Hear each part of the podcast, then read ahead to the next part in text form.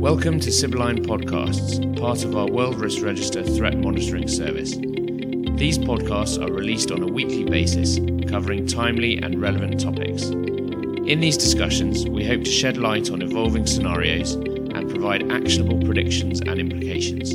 We hope you enjoy listening and welcome any feedback.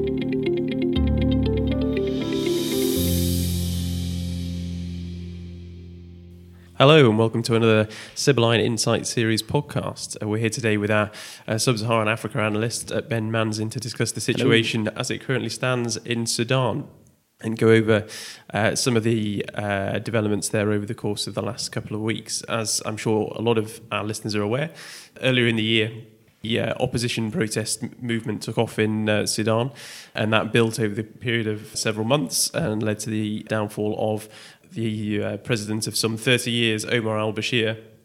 And that left us in a situation where the protest movement was effectively engaging in uh, negotiations with uh, a transitional military council, or the TMC as it's been dubbed. Uh, and then last week, effectively, those negotiations started to fail. So, Ben, why don't you tell us uh, why that happened?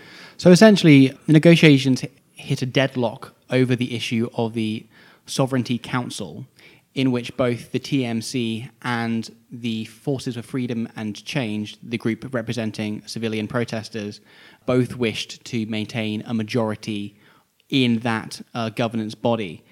For the military, it was particularly crucial as this was the primary avenue in which key figures would retain control of their assets and power. Key figures, most notably Lieutenant General Abdel Fattah al Burhan, the leader of the TMC, and uh, Mohammed Hamdan Dagalo, the deputy and leader of the Rapid Support Forces militia group.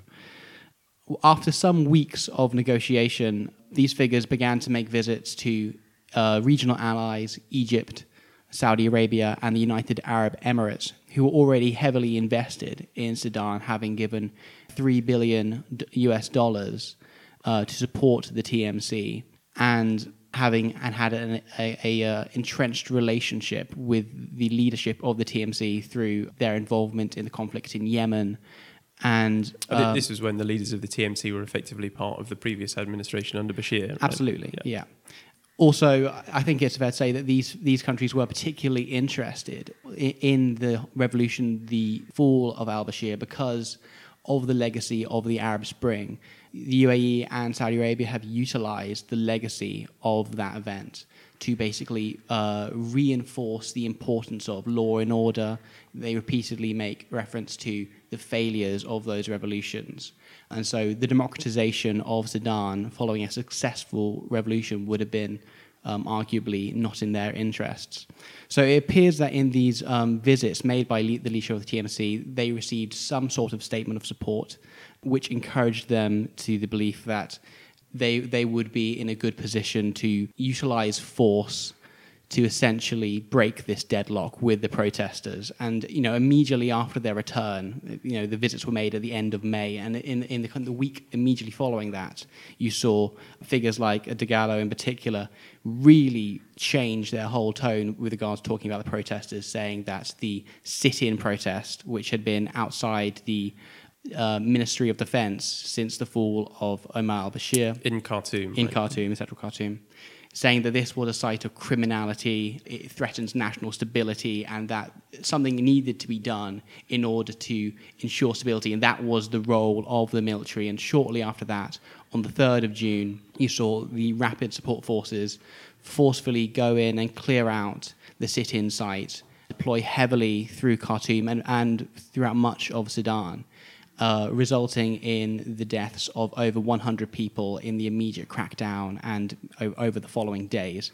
This, of course, uh, caused the Forces for Freedom and Change to say we're breaking off negotiations with the TMC after and launching a, a civil disobedience campaign and general strike to which the TMC stated all agreements that had been made up to that point were to be called off and that an election would be held in nine months' time, widely seen as an effort to shoehorn in a government that would be compliant to them with the legitimacy or faux legitimacy of, a, of an election. So, I mean, from the way you've described it, then you know the, the TMC or um, vested interests in the military and, and, representatives of the previous regime look like they've effectively seen off these protests, right? You know, they they built and built you know momentum over the course of several months, and uh, you know having received or you know presumably received assurances from foreign supporters in uh, Egypt, the UAE, and, and Saudi Arabia, now the military's felt able to effectively break off negotiations. So, what uh, am I right in thinking that they're likely to come back to the negotiation table again if you know their hand is forced by other external parties, maybe the USA or um, the European Union? So. There's no question about whether or not they will return to the negotiating table. Um, they had said pretty rapidly, actually, that they would be willing to engage in negotiations. And, and, and since then, um, Ethiopian mediators have stated that both parties have agreed to re engage in negotiations. The, the, the key issue is will these negotiations be conducted in good spirit? Are they willing to uh, engage in a genuine transition to a civilian transitional government?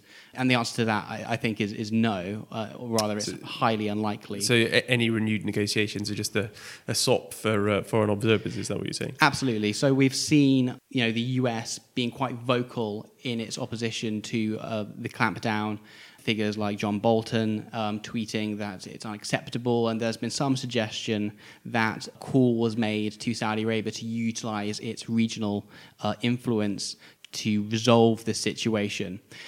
But other than forcing um, a number of ca- figures in the region and the, the TMC to make aesthetic commitments to negotiations, this is unlikely to impact the outcome the outcome of any of any talks. I mean, um, just just dwelling on the the point about the you know the US uh, relationship with Sudan. I mean, what options do they have really to um, uh, you know force the TMC back to uh, the negotiating table? I mean, other than sort of uh, requesting that Saudi Arabia exerts its kind of you know uh, greater influence uh, over figures like Dagalo and and so on, um, it doesn't seem that Washington has that many angles. I mean, Sudan's already relatively isolated economically. Mm. I, I mean, it, it, the US already has a fairly strict sanctions regime against the country, right?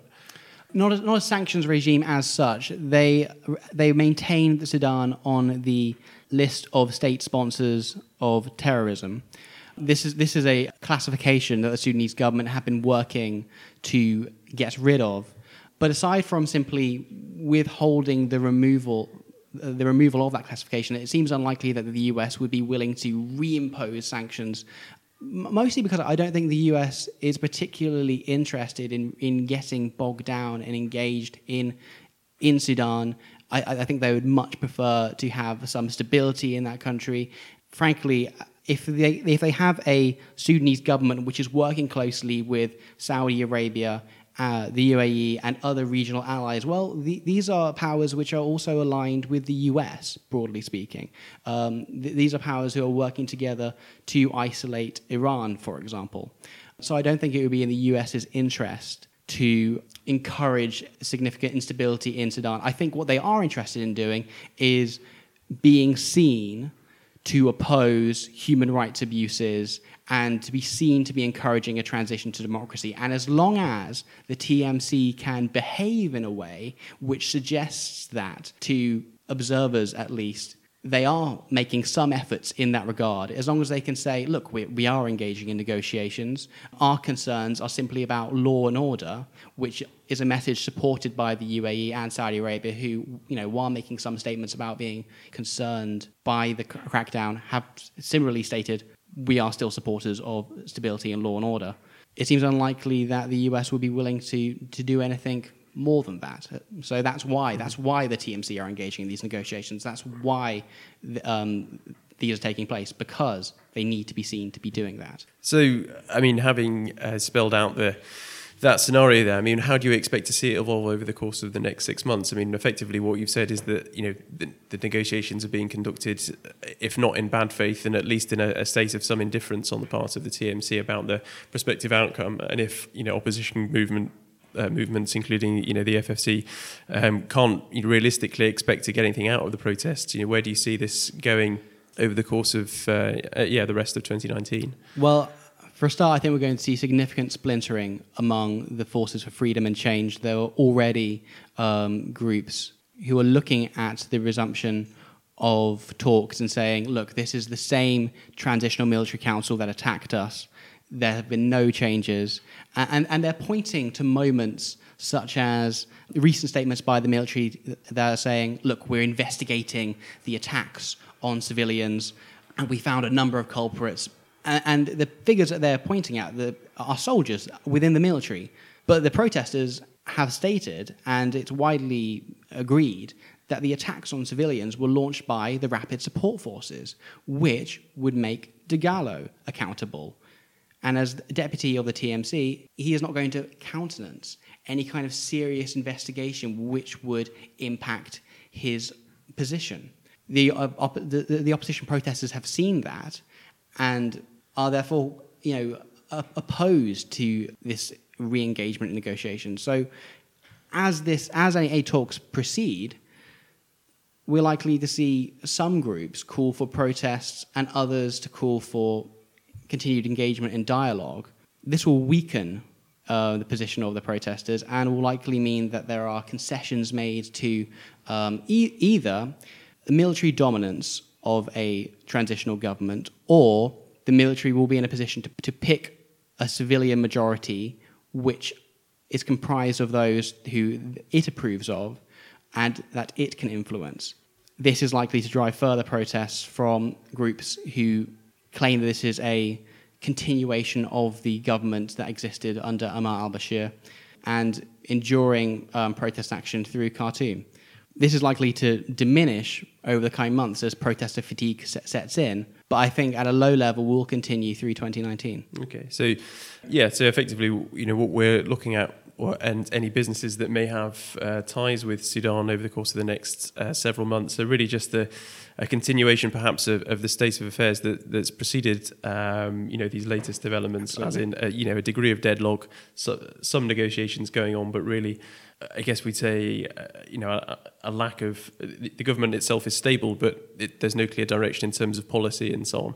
Uh, and obviously, you know, the uh, reactions of international actors, whether it be the the, the US, um, Saudi Arabia, or so on, have the capacity to redirect this, you know, this course of events as we've seen over the course of the last couple of weeks. So, um, yeah, it doesn't sound uh, like we're going to see any substantive changes anytime soon in Sudan. I suspect not. Okay, well, thank you very much, Ben. And if you uh, want to uh, learn more or, or, ask us any more on this topic, um, please get in touch with us at info at sibylline.co.uk.